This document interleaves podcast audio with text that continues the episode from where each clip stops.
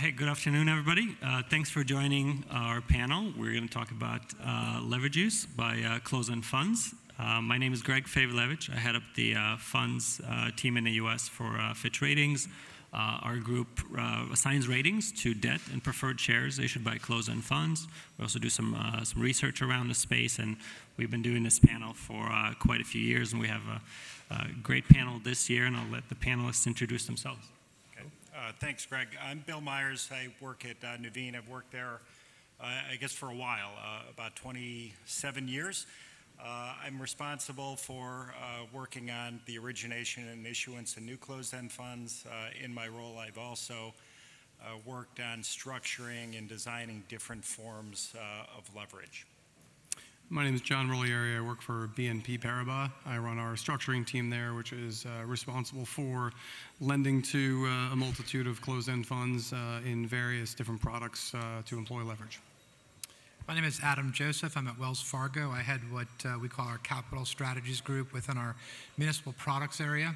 And among other things, we um, structure and purchase leverage products from, among other things, funds run by Bill's company. Um, We all report to Bill somehow. Exactly. Right. All roads lead to Bill. We'll talk mm-hmm. afterward. Uh, great. So let's kick it off. Uh, so we'll we'll start with a little bit of an overview of uh, leverage use in closed-end funds. So you may know closed-end funds typically use leverage um, to boost income to to investors. And there are a number of um, a number of aspects that limit the use of leverage, primarily the 1940 Act that regulates um, the leverage ratios that funds can have. Uh, and then to the extent uh, the fund documentation um, also limits uh, leverage use, can be at higher or lower ratios than allowed under the 40 Act. And of course, to the extent leverage such as debt or preferred is rated, there'll be rating agency limitations or requirements around the testing Uh, and the asset coverage. And we'll get to some of that a little bit uh, later. What you see on the slide here, we just took um, this is all based on public financials and reporting by closed-end funds. So essentially, we took um, the leverage ratios that the funds report, or we calculate them uh, for taxable funds and municipal funds. And basically, each dot that you see on the chart is leverage ratio of one fund. So you can essentially see how they're bunched up, uh, taxable funds kind of around the 30% uh, leverage ratio, so kind of from mid-20s to mid-30s%. Uh, percent, And municipal closed-end funds typically a bit higher in the high 30s and sometimes the low 40s. And they'll have kind of bands that they manage these ratios around to keep in line with with risk management practices. Um, and yeah, so so maybe we'll start with uh, Bill. If you can give kind of a quick overview of you know, how do you manage the leverage at Nuveen Funds you know, overall, and then we'll we'll get to taxable muni funds uh, specifically later. Uh, sure. Within within these two areas of the charts, Nuveen is pretty well represented within each.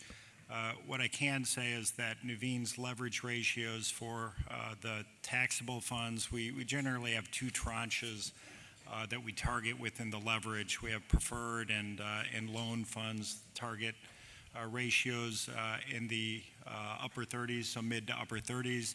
And then for our other taxable products, we're in the upper 20% range.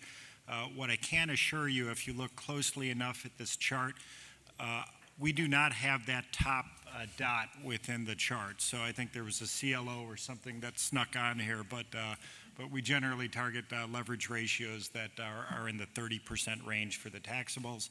Uh, on the muni side, uh, as indicated by the chart, they're a bit higher. And the muni funds are generally sourced through preferred shares, which, as Greg noted, have higher leverage allowances under the 40 Act. So if issuing preferred shares, you can technically go up to about 50% Uh, leverage on the taxable uh, tax-exempt side or the preferred share side. So the munis uh, target leverage ratios for Nuveen in the upper 30% range. Nuveen, unlike maybe some other sponsors, we have certain target leverage ratios that we look to manage around. And we tend to not tactically leverage above or below. We just have a target that we seek to comply with over time. and thanks, Bill. And by the way, that is actually a, a U.S. closed-end fund. Um, uh, we won't uh, won't disclose here who it is, uh, but uh, the, you know. It, the chart shows that you have the limitations imposed by the 40 Act, right? So how can a fund go above that limit and quite significantly so? Uh, so there are certain uh, securities or certain forms of leverage that funds can use that allow them to go go around that uh, specific requirement of the 40 Act. So, for example, derivatives are not counted uh, under those requirements, and uh, reverse repos aren't counted, and, and TOBs for uh, uh, for for uh, uh, municipal closed-end funds. But um, uh, maybe turn to turn to uh, Adam. Adam, so you buy some of the uh, preferred shares issued by uh, by some of these closed-end funds. Can you give us a bit of an overview of how you look at them? Sure. Um, I mean, we look at them as a uh, a way to uh, get exposure to the muni market on a you know heavily collateralized basis. So, as Bill was saying, a typical leverage ratio in a muni fund might be between let's say 35 to 40 percent. Um, on top of the uh, uh, uh, 40 Act leverage limitations, we also build in some contr- other contractual limits that take into account, you know, things like TOB leverage or derivative leverage, uh, just to make sure that we have uh, really have control over over all the leverage. Um, and so, so in a typical fund, you know, you might have a, a billion dollar market value of assets. Uh, and total leverage of about, you know, again, let's say 40%, which we view as a very good risk proposition, you know, particularly relative to some other ways that we uh, fund other investors and munis. Um, in terms of um, trends that we're seeing in the market, uh, I would say starting about when we first started buying preferred from Nuveen funds and from other funds, the typical transaction would have a tenor of maybe three to five years, and would be, let's say, based on the SIFMA index plus, you know, 100 to 125 basis points on a tax-exempt basis, which again, for a AAA uh, asset, uh, thanks to Greg, um, you know, is, a very attractive investment.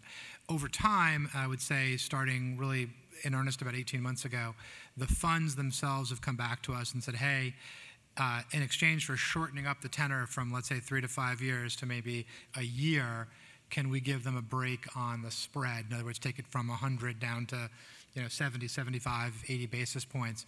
Uh, and I think that the motivation being as the yield curve uh, has flattened, um, you know, the, the, the, the funds are getting squeezed a little bit and they're looking to economize on spread. And we've generally been willing to accommodate that. I would say that the average life of our portfolio of preferred probably fell from, you know, probably three years to now closer to, you know, one and change um, uh, in exchange for less spread.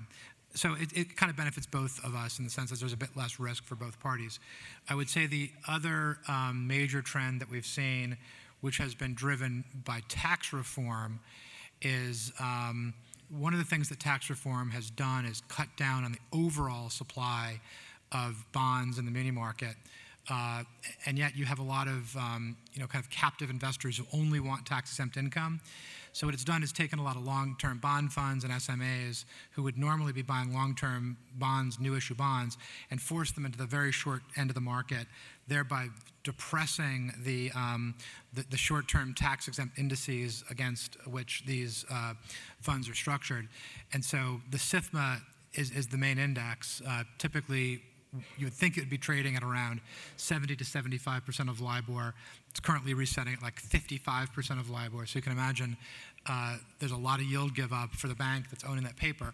And so what we've been able to do again with most of our most of our our, our, our uh, closed-end fund companies is to um, agree to uh, uh, convert a good chunk of our assets from a SIFMA-based uh, uh, index to, let's say, a 70 or 75 percent of LIBOR-based index, just to give us a little bit more of a hedge against technicals in the market. So we're probably at about 50-50 SIFMA LIBOR. So I'd say those are, you know, the two of the big trends. Um, a third one maybe I'll come back to later is the TOB funding. We can co- kind of come back to that one. Okay, uh, Adam, maybe just to follow up in terms of kind of the way you look at it, uh, wh- what's kind of most important for you? Is it the current portfolio? You know, is it uh, kind of high grade or high yield, or is it the manager and quality and kind of the relationship you have, or the covenants? What, what are some things you look at? Well, we, we, we do, vi- I would say, big picture, we are looking at it as a little bit of a hybrid um, proposition. Uh, we certainly like the investment as it stands on its own two legs from a risk reward proposition. but there is also a, definitely a relationship aspect to it where we have huge trading relationships with Nuveen, you know, BlackRock, Invesco, you know, all the major fund families. And we do view uh, this as, a, as having a relationship lending component to it that drives other business that we do, whether it's secondary market trading or underwriting of new funds. You know, it, it's definitely kind of in that relationship context. Um, I would say in terms of how we look at things from a credit perspective, we're definitely looking at the you know, sort of mix of investment grade and non-investment grade in a typical fund. You know, they tend to go anywhere from, you know, 50-50 would be a, a fairly aggressive portfolio. A more normal one might be, you know, 80-20, 70-30 in terms of uh, investment grade, non-investment grade. And then we also uh, look very carefully at the liquidity characteristics of the bond. Obviously, you know, we're always looking for um, what kind of maneuverability the portfolio manager would have in, a crisis to, delever. So, Yeah, it's, it's, it's somewhat easy to look at it bluntly and saying you have uh, a billion dollars of assets and, and $380 million of preferred, so the asset coverage is very strong. But again, it goes a step further. Uh, It looks at the nature of the assets, the rating of the assets, the liquidity, the diversification of the assets. So it's a, it's a much more nuanced view that the counterparts do uh, when they evaluate leverage that they look to buy. yeah. And John, you um, you also went to to closed-end funds on taxable side. Maybe we'll, we'll cover kind of specifics of the margin loans um, in a bit, but maybe high level, can you give us an overview? Kind of similarly, do you look at the type of portfolio, the manager? What are the parameters? Yeah, we've been in this market since uh, 2008. So I think when you saw the auction rate preferred market stall, um, you know, we looked at the asset-based lending aspects of closed-end fund leverage and you know really drew parallels to a prime brokerage framework. So this is you know very similar to what uh, Adam was highlighting in terms of asset level analysis in terms of haircuts, uh, you know, based on credit quality, based on uh, perceived liquidity under stress, um, and, and other attributes. Uh, so we do look at it, you know, very much that way. We we take a great deal of comfort in the fact that uh, you know the 40 Act does dictate such you know high degrees of uh, of coverage, um, but I think that we've been very successful in not just looking at that as the you know defining factor, um, because I, I, think that uh, really getting into what the assets are and being able to mark them to market daily and, and having a good handle on um, you know what their attributes are uh, is the framework of our analysis. Right, quickly, uh, just on uh, on ratings. So this is a snapshot of the uh, the rated closed-end funds that uh, Fitch rates. Um, you c- main takeaways from here. You can see most of the exposure is really high high grade. I mean, a lot of AAA uh, and AA exposure. Um, kind of much less on the single A side, and I think that reflects some of the um, the comments that John and Adam made, where historically there's been uh, from a from a creditor perspective, this has been a very uh, uh, strong performing asset class. I mean, as far as I am aware, um, there's never been a default on, on or preferred uh, share instrument uh, by a closed-end fund, and certainly uh, as long as Fitch has rated them, uh, which is probably 15, 20 year uh, period. And so, uh, high level, the way we look at them, uh, I think it's in a way similar to, to the way the other guys do. So, we look at each of the assets in the portfolio, you know, whether it's equities or, um, or, or loans or, uh, or debt. Uh, we'll assess the liquidity of each one. We'll assign a haircut based on that. And essentially, you get to a discounted or haircut value of the portfolio that we, you know, which we think would be a reasonable estimate for uh, at what level you are able to actually liquidate the, the securities uh, if you need to delever. Uh, and then you compare that to the level of, uh, of issued debt or preferred shares, and that's how you get to your, your ratings. And obviously, for to get to a higher rating, we assign higher haircuts. You know, for a lower uh, rating, uh, lower haircuts. Essentially, that, that's how it works. The structure has actually worked very well through a number of crises. I mean, these funds have been through uh, you know, the, the 2000 downturn, 2008, and then the energy downturn, uh, 2015, 2016, where we've seen uh, MLP funds, you know, under quite a lot of stress, uh, and they've they've done what they were supposed to per their, their documentation and the, the structure. They delevered, um, and we can get into that uh, a little bit more detail uh, later. But essentially, it's been proven to work. So I think institutionally for us, there's kind of a lot of support for for this kind of structure. Um, all right. So now, uh, getting into a bit of the specifics. Uh, so what we're showing here is uh, the profile of leverage for taxable closed-end funds, and goes back to the beginning of 08 and then through through uh, last uh, through the end of uh, 2018. So about 10 years. So one of the clear things you see from the beginning, um, initially these funds had quite a bit of auction rate securities. That's gone away for for a while. And then the remaining leverage now is primarily bank financing, and there's a good portion of preferred, uh, and there's a number of um, channels to distribute the preferred shares. So it's been uh, privately placed with insurance um, investors. There's some retail preferred, uh, and of course um, uh, some bank preferred on more more on the muni side. Uh, in terms of the uh, trends, so you see there's a dip there from 2014 or so. That's when MLP funds were, um, you know, were performing really well. They've added leverage, and then after the, the decline in the energy markets, uh, that they delevered, as I mentioned. Uh, since then, there's a, there's been a bit of an increase in leverage, and then over the last year or so, it's been fairly flat.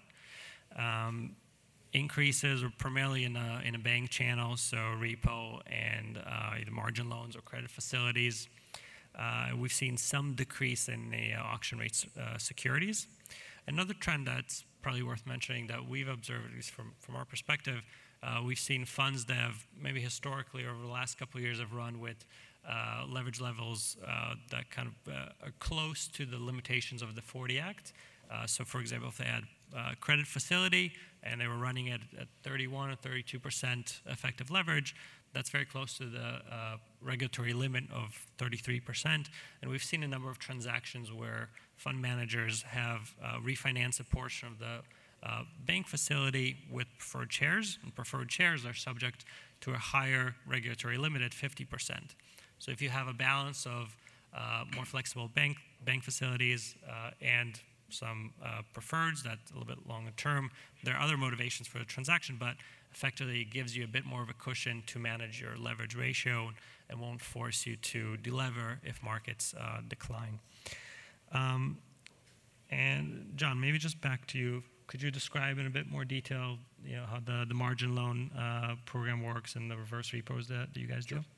Um, it's interesting just to, to follow up on, on one of your comments there in terms of the balancing. I think we have seen, and just picking up on trends, the balancing between term issuance and the use of a margin loan, right? A margin loan provides a very high degree of flexibility. And so, a difference between a margin loan and a repo is that a repo is largely a by appointment uh, financing arrangement where each asset, you know, has its own, um, you know, haircut and schedule and, and its own booking into a repo system, which is a little bit more operationally cumbersome than having a broad-based facility in a margin loan.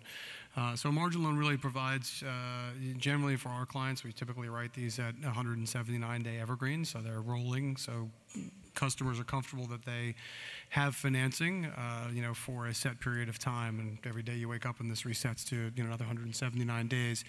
Uh, and tho- those facilities are designed to be um, portfolio facilities. So.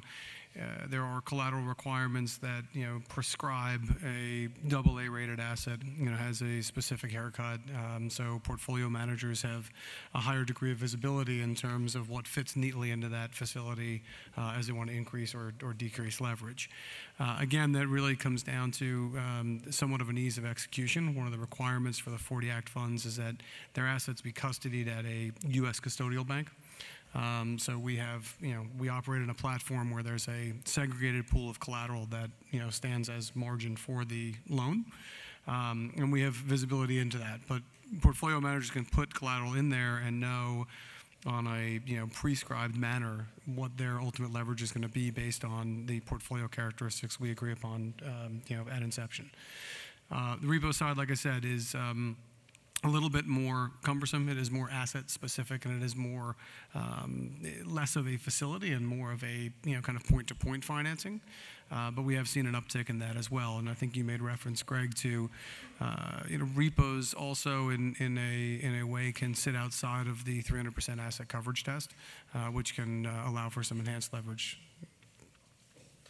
And Bill, from uh, from portfolio management perspective, can you give us your your side of how you you know how you look at the different types of leverage? How do you decide you know which ones to use? And Sure.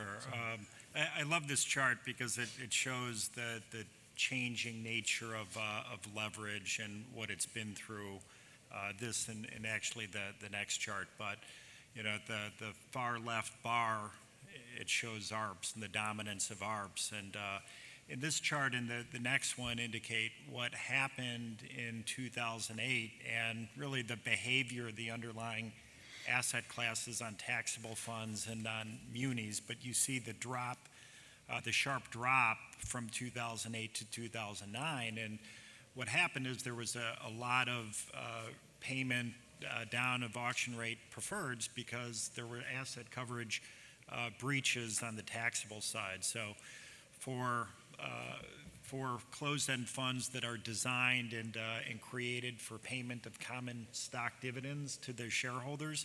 If you want to keep paying common dividends, you need to keep the leverage on the, right side of the 40 Act. So you see uh, a, pretty big delevering early on in 2008 to 2009, so funds could continue paying dividends.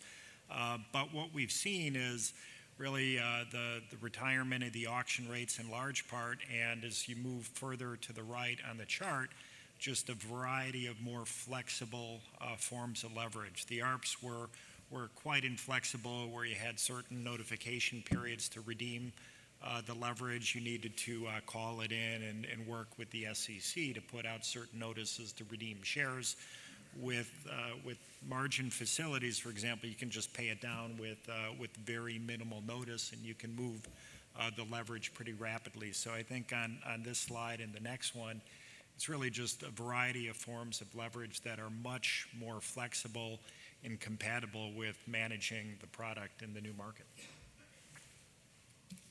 And maybe to, just to piggyback on uh, on Bill's point, um, you know, the funds will have different strategies, and some some will use kind of only bank facilities plus repos, or or um, you know, you probably don't see as much just preferred.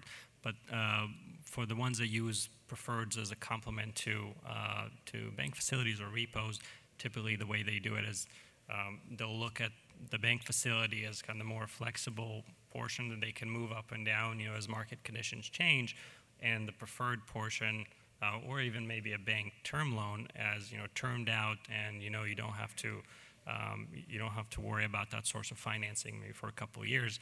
Um, and let's say during the, the downturn in the energy market, we've seen MLP funds um, kind of really use that kind of full capital structure. So when they have to delever, they'll take down the bank facility first, as, as that was more flexible. It's easy to put that up or down every day, um, and then you know the notes and the preferreds kind of later on as as market values continued uh, declining.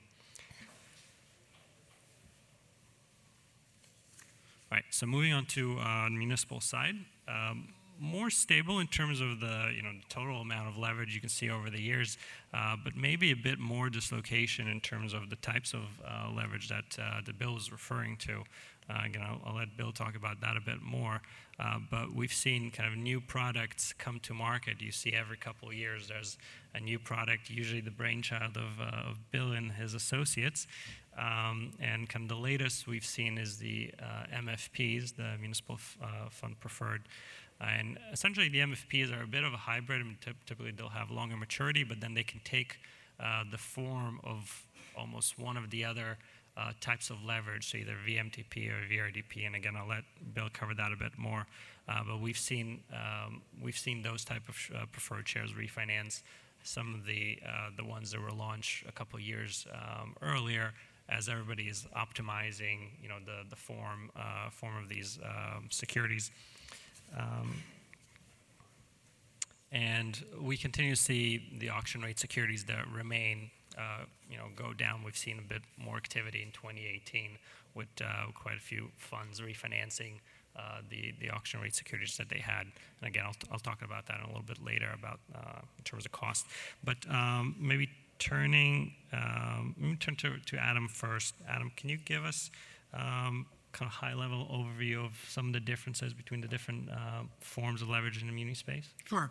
I mean, I would say the broad history would be, uh, you know, auction rate preferred was the go-to product for a long time, and then in 2008, 2009, uh, the auction rates all failed. I mean, it was had nothing to do with the with the credit quality of the underlying funds. You know, municipal auction rate uh, securities. That market failed. Municipal, I'm sorry, auction rate preferred failed.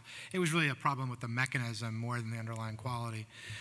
and as many of you are probably aware, uh, there were um, settlements with the various attorney generals across the uh, United States that uh, resulted in the dealers of those securities purchasing them back largely from retail investors who had bought them thinking that they were always convertible to cash, uh, and the, the, dealers had to buy them back at, at par.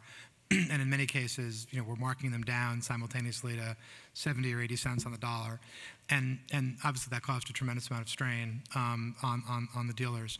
Um, and also you know, created a need to, to find some more viable structure to finance these funds because clearly uh, it was bad enough that that market had failed, but clearly no one was ever going to buy any more of it. So uh, Nuveen was, was, was really a, a, pioneer in terms of coming up with the first alternative to uh, auction rate preferred, which was called variable rate demand preferred or VRDP, which uh, was just basically a, a, bank letter of credit. Ba- I'm speaking a little bit loosely here. Um, a bank letter of credit backed uh, seven day puttable security that was really uh, designed to be purchased by money market funds. And it was very similar to a municipal bond type product, had to be uh, tweaked a little bit for certain tax reasons. Uh, and basically, there was a, a, wave of refinancings of auction rate preferred with variable rate demand preferred. And that was really the first kind of wave of, of refinancings. Um, after that, um, uh, starting like in 2011 maybe, uh, Bill and I and, and, a couple lawyers actually worked on uh, the first variable muni term preferred uh, deal, which was basically the same tax structure, uh, but rather than a bank providing a letter of credit to support floaters sold to money funds, the bank just bought the paper for its own account. And that was what I was saying was kind of like the three to five year term uh, formulaic coupon, you know, SIFMA plus 100, something like that. Um, and that was kind of the second wave of, um, of product that came out. I would say up until recently, uh, VMTP was probably the dominant product, but I think with, but because it is a bank owned product and because it's tax exempt, it took a little bit of a hit um, from tax reform, which just makes holding tax exempt assets a little bit less attractive for banks because it cuts the because the corporate tax rate. All of us in the room, from a personal perspective, got a small tax cut, um, but corporations got a massive tax cut, which is actually bad for us as tax exempt investors. So. Um, as the demand for bank-owned product um, waned a little bit, uh, the, next wave of products is, I think uh, Greg was referring to, what I would call kind of a, bit of a hybrid product, uh, or, sometimes in the muni market we might call it a VRO, a variable rate obligation, where you go out with a long-term uh, maturity, no bank enhancement at all. Um, you set a rate every seven days or 30 days or so, and as long as investors want to hold it at that rate, they do. If they don't want to hold it anymore, then basically the rate flexes out, the, the, the, put period flexes out to 30 days or 60 days or 365 days. It flexes out to a longer period at a higher rate, giving um, the, the fund some time to figure out how to restructure it. And I, and I would think that, that as Bill and, and other folks in his seat look at that product, they're kind of balancing out the probably the lower expected cost of that product over short periods of time against the fact that it's just not as committed funding as going to a bank and selling VR, VMTP for you know a year or two or three years. But you know it's certainly part of the mix. It makes sense. Um, I would say the only other thing that um, I, wanted to mention from, before was. Uh, again, a lot of the assets that we still hold, the variable muni term preferred, assets that we hold, which are SIFMA based, you know, they're, they're, they're a tricky asset because SIFMA is bouncing all over the place and has had a tendency over the last year or two to be very rich and very unattractive to us as an investor.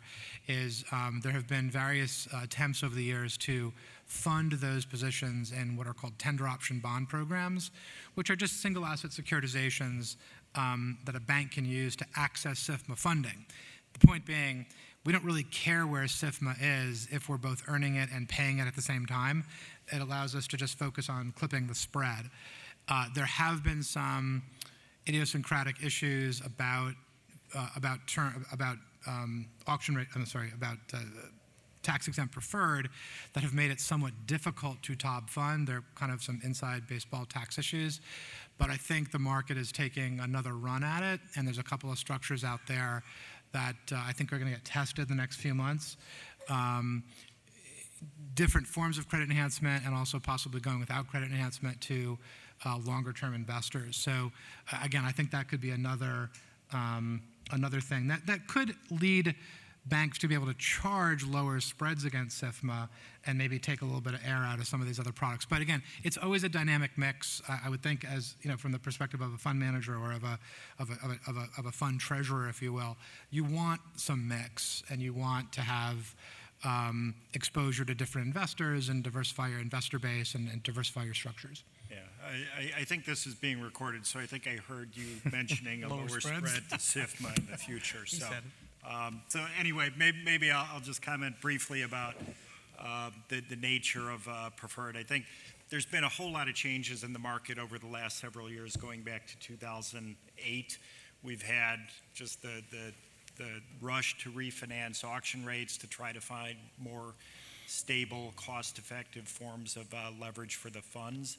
At Nuveen, uh, we, really like leverage. We think it adds a ton of value to the closed-end product and uh, the typically persistent uh, slope in the yield curve. We think that's something that makes a, lot of sense for the funds to exploit.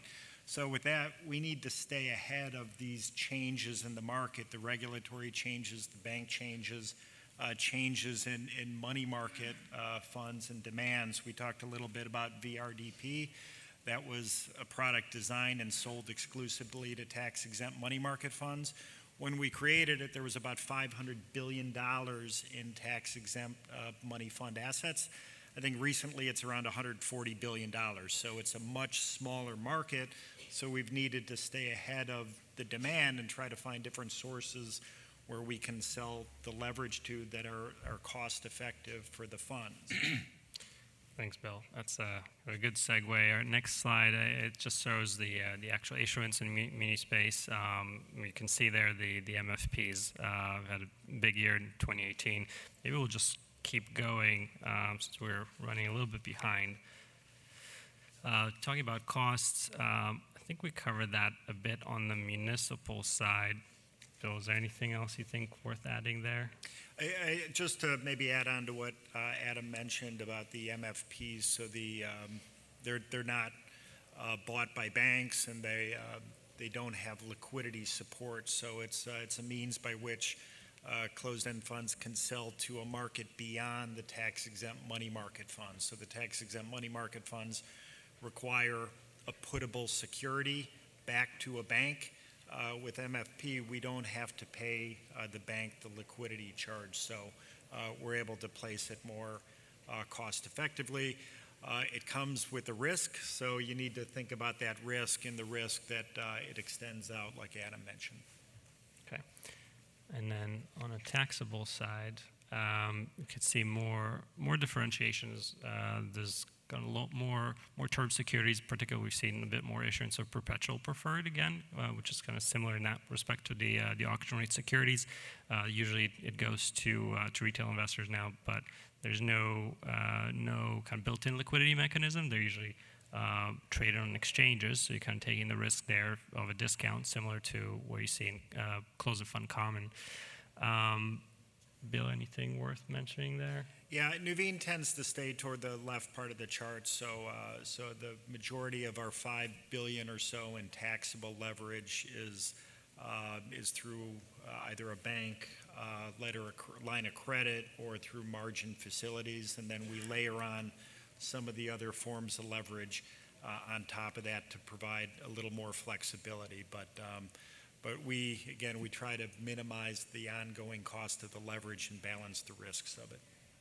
And John, I think you'll be able to talk about the the first two of the uh, the bank facilities and reverse repos, but I'll turn to this slide and we can do it here. So we, we're just showing um, kind of the top bank providers, and BNP has been there for quite a few years at the top, uh, really as far as I can remember. Is uh, the the few banks right right below have also been there for some time, and then we've seen some changes, you know, on the bottom uh, end of the list, you know, with, with banks coming in or, or out of the sector. But um, John, would you mind giving a bit of an overview there and kind of how you um, how you see costs in, in that sector? I'm just happy to see the slide. I kind of like that one. That's uh, You provided this. I did make the slide myself.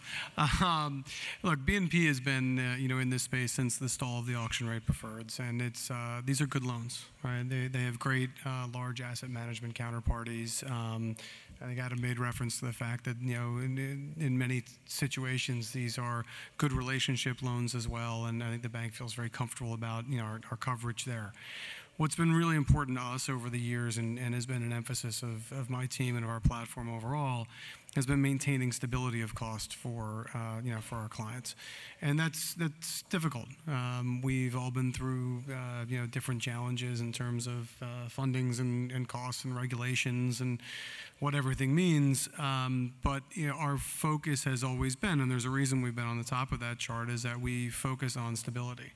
Um, you know that stability you know means that we you know tend to be there for the long term you know for our clients. And that means both on the borrow from a balance sheet perspective as well as a cost maintenance. So when we talk about margin loans we talk about asset specific um, you know recognition and, and looking at what they are.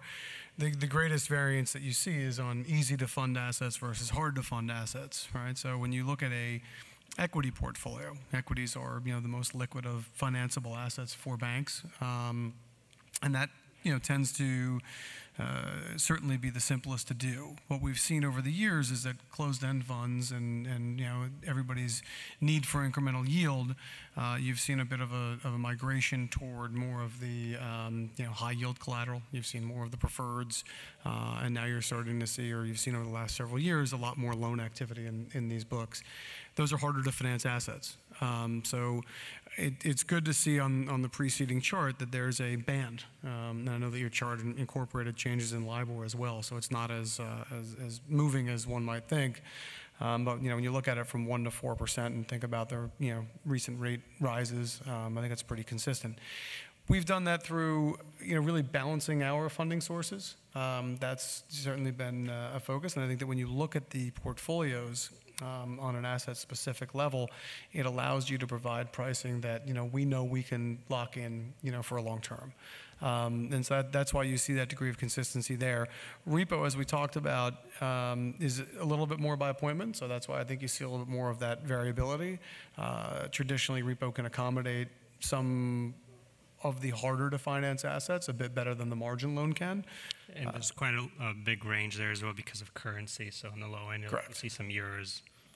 So that's been, um, yeah, but repo is, is, you know, a prevailing conversation around how, you know, you can do things differently. Um, but really in, in the floating bank, you know, side, the left side of that chart, um, you know, that consistency is born out of, I, I think, a granular review of what these assets are and a, you know, real understanding and provisioning for stable funding.